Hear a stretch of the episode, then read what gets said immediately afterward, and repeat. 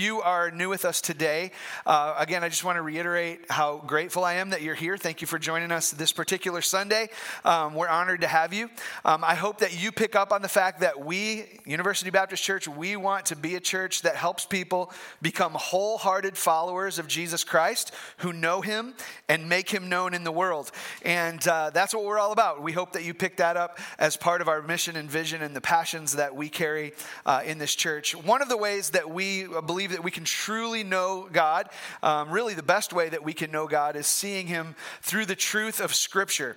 And so uh, today we want to um, pursue knowing Christ biblically as revealed in His written word. And so if you have your Bible today, you can open up to Acts chapter 4. Acts chapter 4 is where we're going to be today. Um, as you're turning there, I want to start by telling a little story about my daughter, Reagan. Uh, she is 14 now, but if you are a parent, you know how you have some of those memories that just stick with you from when they were really little? Uh, we all have, the, all these parents have these. Well, I have one of those. One day we were sitting at dinner at my in law's house. Uh, the family was kind of around the table, and, um, you know, we're trying to keep this, you know, get this converse, adult conversation going around the table, which you know is basically an exercise in futility if you have kids who are 10 and under at the table, you know what I mean? You're just trying to drive yourself nuts when you try to have adult conversation. But we every time we would try to get the adult conversation going here's what happened reagan would just start to speak up and just say what, whatever was on her mind and i remember my mother-in-law we call her grammy she opened her mouth to say something and reagan just kind of piped in and was like well guys i went to the park today and I played there, and she just starts talking about the park. And so we let her finish. Well, then afterwards, Pops, my father in law, tries to get the adult conversation going, and she, it's like Reagan just is oblivious, and she's just like, you know what? I hate bees. They scare me. I do not like them. And she just starts talking. Well, the conversation, you know, we try to get the conversation going one more time. My wife is like, uh, you know, hey guys, let's talk. And then Reagan chimes in and she's like, my dad is the greatest man of all time. Right? Like, um, she didn't really say that, but I wish she did.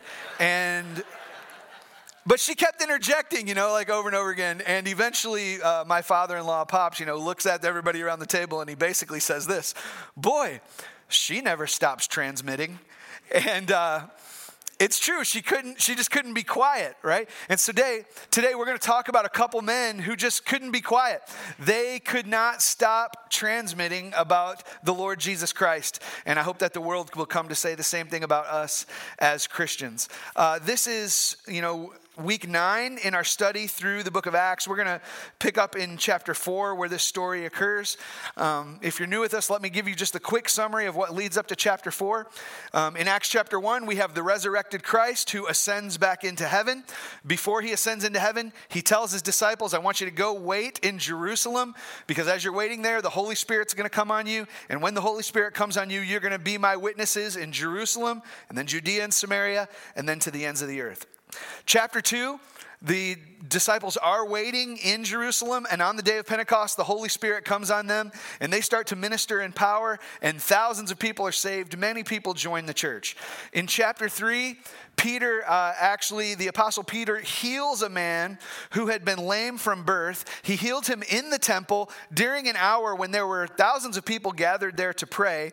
And when uh, they had, had really seen and heard about this miracle, they all gathered and assembled near Peter, and he preached the gospel to them. That's what we looked at last week at chapter 3. So today we pick up in chapter 4.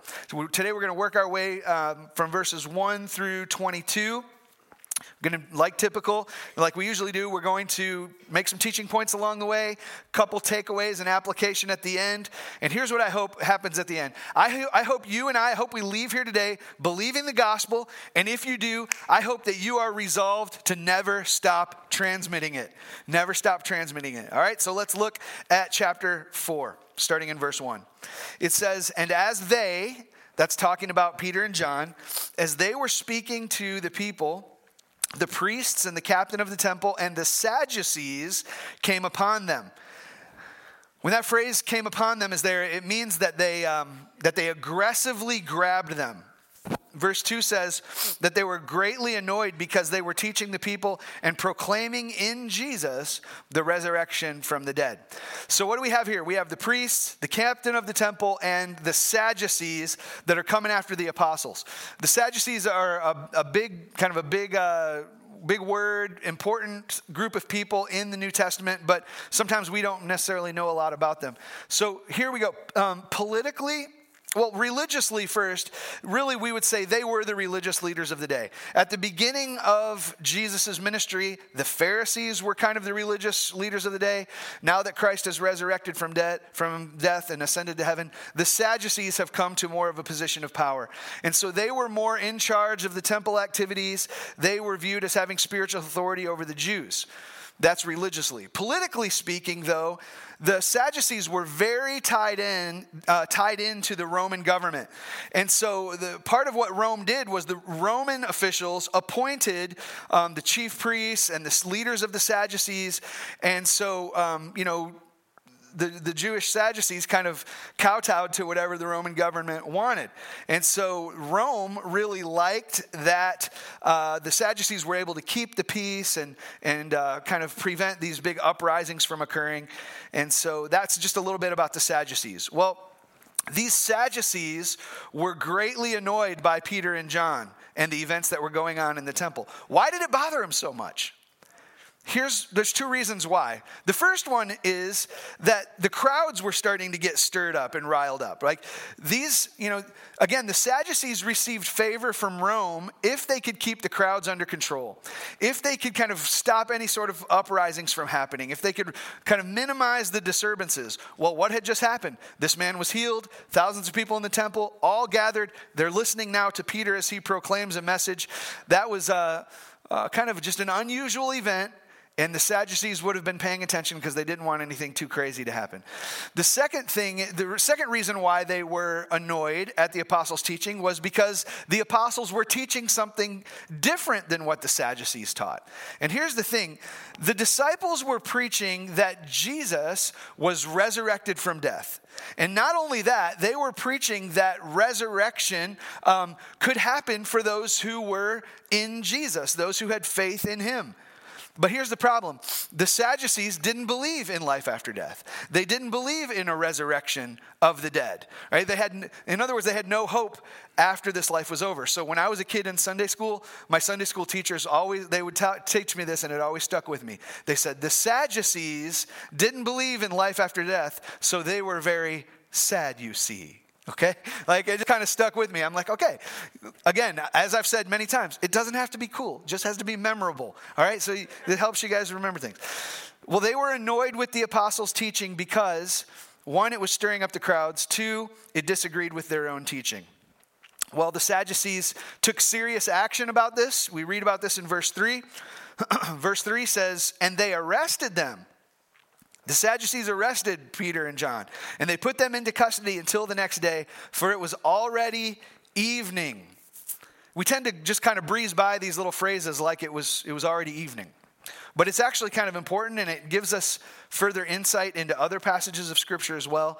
Here's what you need to understand the Jewish law did not allow trials to occur at night. And so they were supposed to be in custody all evening until the morning. And this little fact is why it's so important when we read the gospel accounts of Jesus and his uh, trial and crucifixion. It's why it's such a big deal that Jesus' trial took place at night on the night before he was crucified. He received an unlawful trial according to the law of the Jews. And who was at that unlawful trial of Jesus? You can read about it in John chapter 18 and Matthew chapter 26. You can read that there were two men there named Caiaphas and Annas. And as we'll soon see, those two men are now also involved in this trial of Peter and John. So um, the Sadducees arrested Peter and John, they held them overnight. Pick up in verse 4. But many of those who heard the word believed and the number of the men came to be about 5,000. I think that's amazing. 5,000, right? The church was growing so large, so quickly. Just think about this. The, the number of disciples went from 120 back in chapter 1 to 3,000 in chapter 2. Now it's up to 5,000 in chapter 3. And, and that's just the men, according to this text, not even including the women and children. And here's what we've got to understand this is all occurring from the time of Jesus' resurrection until now. That's about an eight week period. Two months, the church is just blowing up, right? Um, these people, they, they heard the preaching of Peter and John, they saw the healing of the lame man, they actually also saw the leaders arrest uh, Peter and John, and it says still they believed, right? They chose to believe in Christ, uh, even though these two preachers had just been arrested. So look at verse 5. On the next day, their rulers and elders and scribes gathered together in Jerusalem with Annas, the high priest, and Caiaphas, and John and Alexander, and all who were in the high priestly family. So, catch what's going on. You've got Peter and John. They're in front of this high priestly family, this crowd, this jury of religious rulers, if you will. Caiaphas and Annas were there. They were the same two guys who conspired with Judas and the other uh, religious leaders to have Jesus crucified just weeks prior to this. We don't often make connections like that, right? Like sometimes we know the story of Jesus, we read the book of Acts, but we kind of think of them as being really distant from each other. But we're only talking about a couple months. Well, now Peter and John are on trial in front of these same men. So, what do we know? This is not going to be a friendly trial.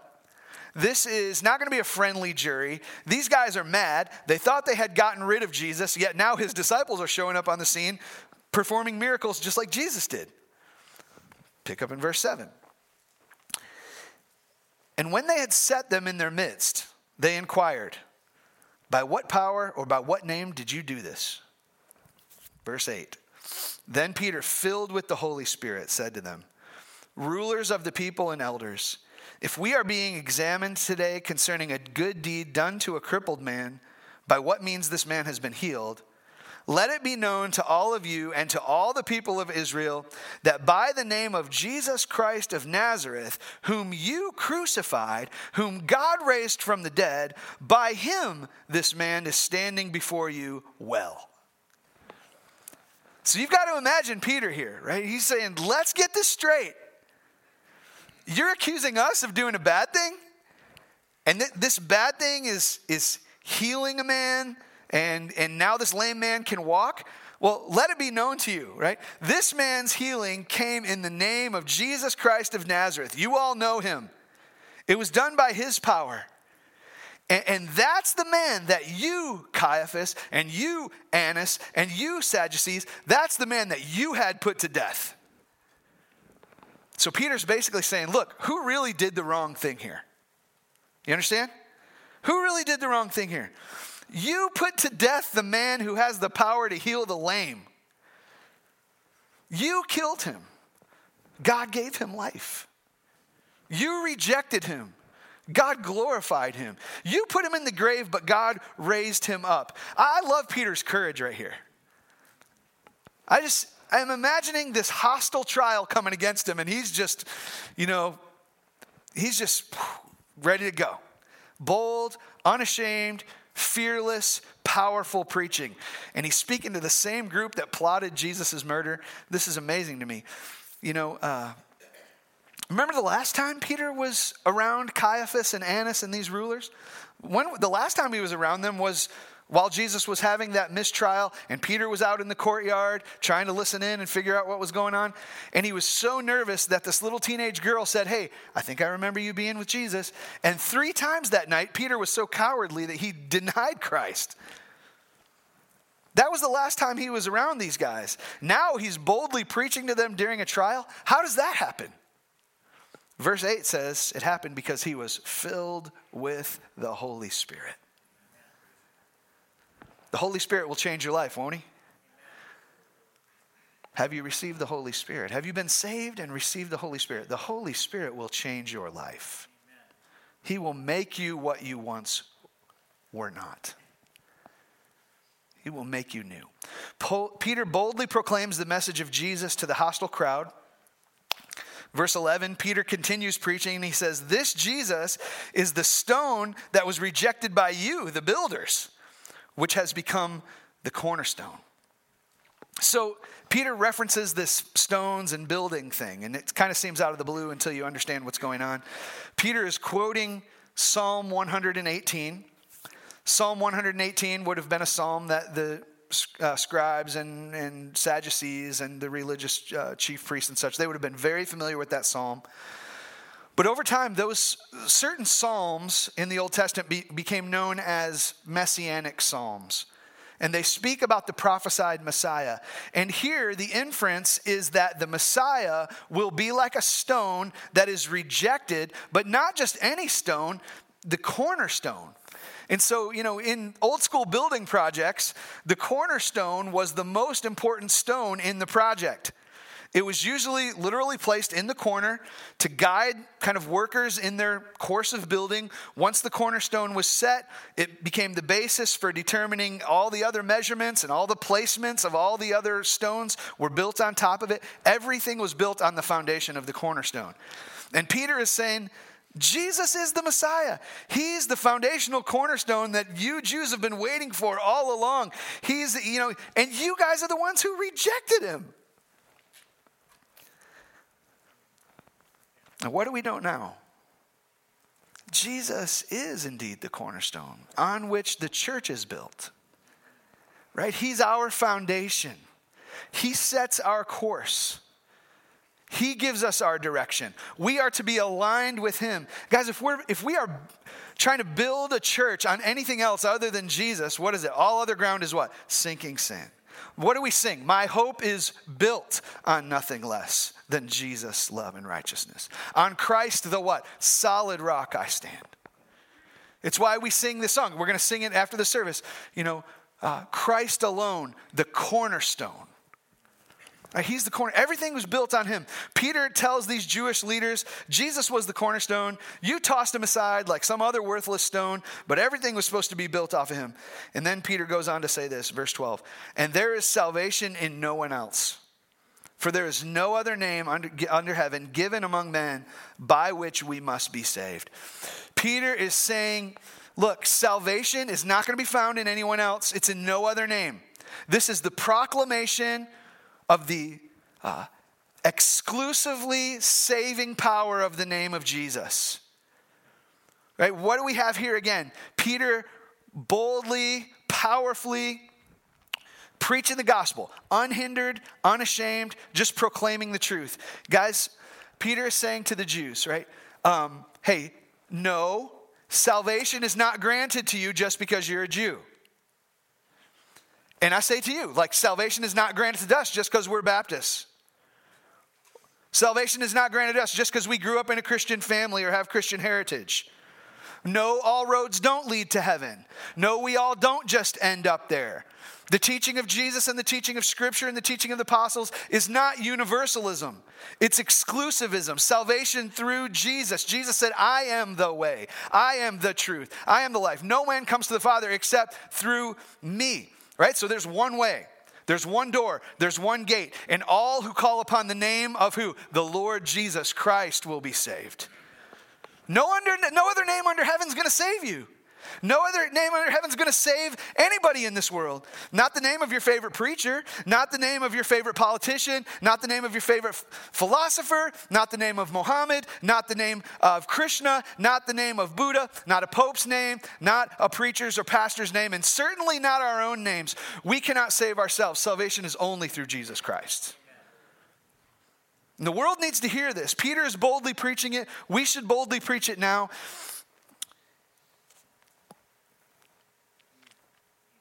And I want us to see how these religious leaders responded. It says in verse 13 when they saw the boldness of Peter and John, they perceived that they were uneducated, common men, and they were astonished, and they recognized that they had been with Jesus. Verse 13 says, that the Jewish leaders perceived that Peter and John were common men. In the original Greek language, the word common is the Greek word idiotes. right? You know, I don't even have to translate, right? Like you, you get it. But Peter and John, they were common men. It doesn't it really doesn't mean that they were dumb. It just means that they were untrained, um, unschooled, uh, unlearned in the typical ways. And so Yet here they were. Like these guys didn't go to rabbi training school or anything else, right? But yet here they were, um, quoting scripture, interpreting scripture, and the chief priests and Sadducees, they were impressed, right? They, um, they weren't they hadn't received the tra- same training that all these uh, religious leaders had received. In today's culture, we would say, wait a minute, these guys didn't go to seminary. Yet God used these same guys to write portions of the scripture that we still use today. That's pretty amazing, isn't it? These were the common men who preached, and thousands of people gave their lives to Christ. These are the common men who God used to bring healing to the lame. What was so special about these common men? What was so special? It wasn't that they went to seminary, it was that they had what? Been with Jesus. And I want to be very clear I'm not anti education, I'm not anti seminary. I've gone to seminary.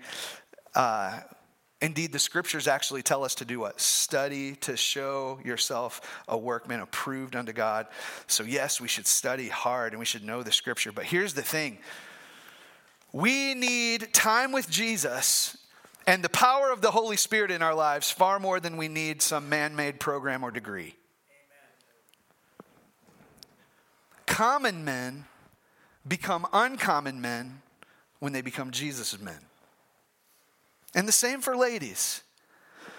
He changes us. Something uncommon comes about in our life when we become filled with the Holy Spirit connected to Jesus.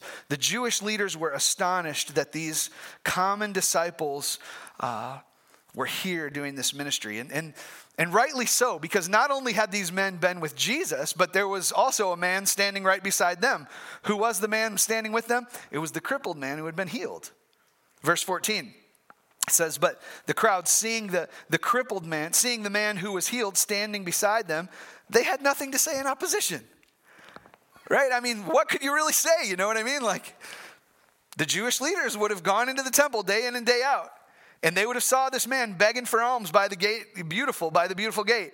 And now he, this same guy is right there in front of them, in their face. They could either accept that power and authority and healing and transformation come in the mighty name of Jesus, or they could accept it. So, what are they going to do? Verse 15 tells us. But when they, talk, again, talking about the Jewish leaders, had commanded them, Peter, John, the healed man, to leave the council, they conferred with one another and saying, What shall we do with these men? For that a notable sign has been performed through them is evident to all the inhabitants of Jerusalem, and we cannot deny it. When God's at work, you can't deny it, right? It's, it's there, it's in your face. You can accept it or you can reject it. You, you can love it or you can hate it, but you can't deny that it's going on. So these leaders couldn't deny it, but they also didn't want to accept it. So what are they going to do? Verse 17.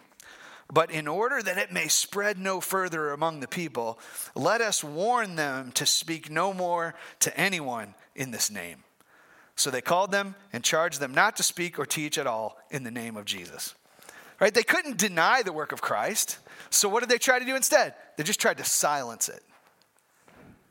All sorts of cultural tie ins between then and now, aren't there? No talking about Jesus in the workplace. Unless you want to curse his name, then that's cool. No talking about God in the lecture halls of our academies and universities, unless you want to argue against his existence. No talking about Christianity in the public sectors uh, because, you know, separation of church and state. So, what's going on, right? When you can't win the argument you know, uh, when you can't win the argument and you can't deny the facts, what do you have to do? You just have to silence the witness. Listen, Satan knows that he can't change the facts. Satan knows that he can't rewrite history that Jesus Christ, the Son of God, lived, died, was buried, and rose again. He can't change that. So, what does he want to do? He's just been for, for 2,000 years now just trying to silence the witnesses. He did it in Jerusalem. He's going to try to do it to me and you today. Satan can't change the facts, so he tries to silence the witnesses. Be aware of that. Well, that's what the Jewish religious leaders try to do. But look at the apostles' response in verse 19. But Peter and John answered them and said, Whether it is right in the sight of God to listen to you rather than God, you must judge. For we cannot but speak of what we have seen and heard. I love what Peter and John do here. They say, you know, should we listen to God or should we listen to you? because, you know, you guys are the religious leaders and you're supposed to be God's men. So you tell us what to do. Should we listen to you or should we listen to God? Right? And Peter puts it back on them. And then he just says, but we, we can't help but share what we've seen and heard. They saw, Peter and John had saw the risen Christ. They interacted with him. They heard his teaching. They saw his miracles. They, they, they had been witnesses to everything that he had done. And now they were compelled to tell the world, even if it meant disobeying the cultural authorities of the day. Verse 21.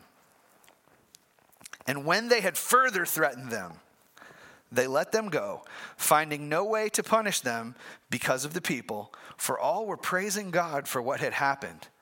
For the man on whom the sign of healing was performed was more than 40 years old. So God had been at work, all the people knew it. Even the Jewish leaders knew it because they had seen this guy in the temple for 40 years begging for alms, and now they can do nothing because the people, you know, they're, they're seeing God's work at hand. So were they, were they going to punish the people who did these terrible deeds of healing in Jesus' name? No. Were they going to really be able to silence the guy who had lived for 40 years as a cripple and now he can run around and jump and walk and tell people? No, they're not, they, all they could do was threaten. And so they let the apostles go. And as we'll see through the rest of the book of Acts, go they did. And they told the world and they continued to bear witness. And as we will see in the book of Acts, many, many more people came to believe upon Jesus Christ. Which leads to the first of two takeaways for us. Here it is. Takeaway number one if you haven't done so yet, believe in the life changing name of Jesus. Believe in the life changing name of Jesus. In our text, right, there was this crippled man who had become healed. People saw his transformation in the mighty name of Jesus. They wanted to know what happened, so they gathered together to hear, and, and Peter told them the message of the gospel and the life changing power of Jesus. And I just want to say that there may be some in this service this morning, or maybe in our future services this, the, later this morning, where, you know, you come today and you're, you're here because uh, somebody who you know their life has changed. You know their former life. You know the way they used to be. You know how they once were, and you know they're totally different now. And you've heard their testimony that this was all the change that came about because of Jesus. And like the people in the crowd from our story, you may be here today and you might want to know where can this real power for real life change come from? And I want to say to you the same thing that Peter said to the crowds only in the name of Jesus is there real life changing transformative power. Life changing power is found in the name of Jesus. Every one of us in this room who is truly born again, we would testify and say, Amen, he's changed my life. Because we are all sinners. And everybody in this room has sinned grievously against the Almighty God. He's holy, we're not. We are separated from him because of why? Our sin. There's a sin barrier between us and God. And in order for our relationship with God to be restored, that sin barrier has to be removed. Our sin needs to be forgiven. So, how has God made the way for our sins to be forgiven? He sent his one and only Son, Jesus, to come to this earth, live the sinless life that none of us could live, die the sinner's death that we all deserve to die, not him. And he died and he overcame sin and death by rising from the grave three days later. And the Bible says that it is the blood of Jesus that cleanses us from all of our unrighteousness. If we believe on the Lord Jesus Christ, we will be saved. Our sins will be forgiven, and we will have a relationship with God again. 5,000 believed by the time we get to Acts chapter 4. Maybe there's one person who needs to believe here today. So believe in the life changing name of Jesus, and you will be saved. And for those of us who have been saved, and those of us who, whose lives have been touched by the transforming power of Jesus, here's the second takeaway. Guys, let's never stop transmitting. let's never stop transmitting the message of Jesus. In our text, right, the disciples, they couldn't help but share what they had seen and heard. That's the definition of what it means to be a witness, right? It's not complicated, it's not difficult. And this is the main call through the book of Acts be my witnesses. Share what you have seen and heard. So, everybody in this room who calls yourself a Christian, honestly, what, like if somebody just sat down with you and, and they said, hey, tell me what you've seen God do in your life, tell me what you've seen God do in this world, what would you share? We all have a story. Tell them your story. Nobody can argue with your story or your experience. Get used to sharing your testimony. Get used to sharing what you know personally that God has done. Some of you might be like, I would love to know how to do that. I'm a little nervous. I've never been really shown how to share my testimony or share the gospel with anybody. Part of what our missions team does that I mentioned earlier is they offer classes. And right now on Sunday mornings, we are offering a class called Gospel Conversations. And if you want to be trained in how to share your testimony and how to talk to unbelievers about Christ, I encourage you go to that class. You know, you'll learn how to share your faith.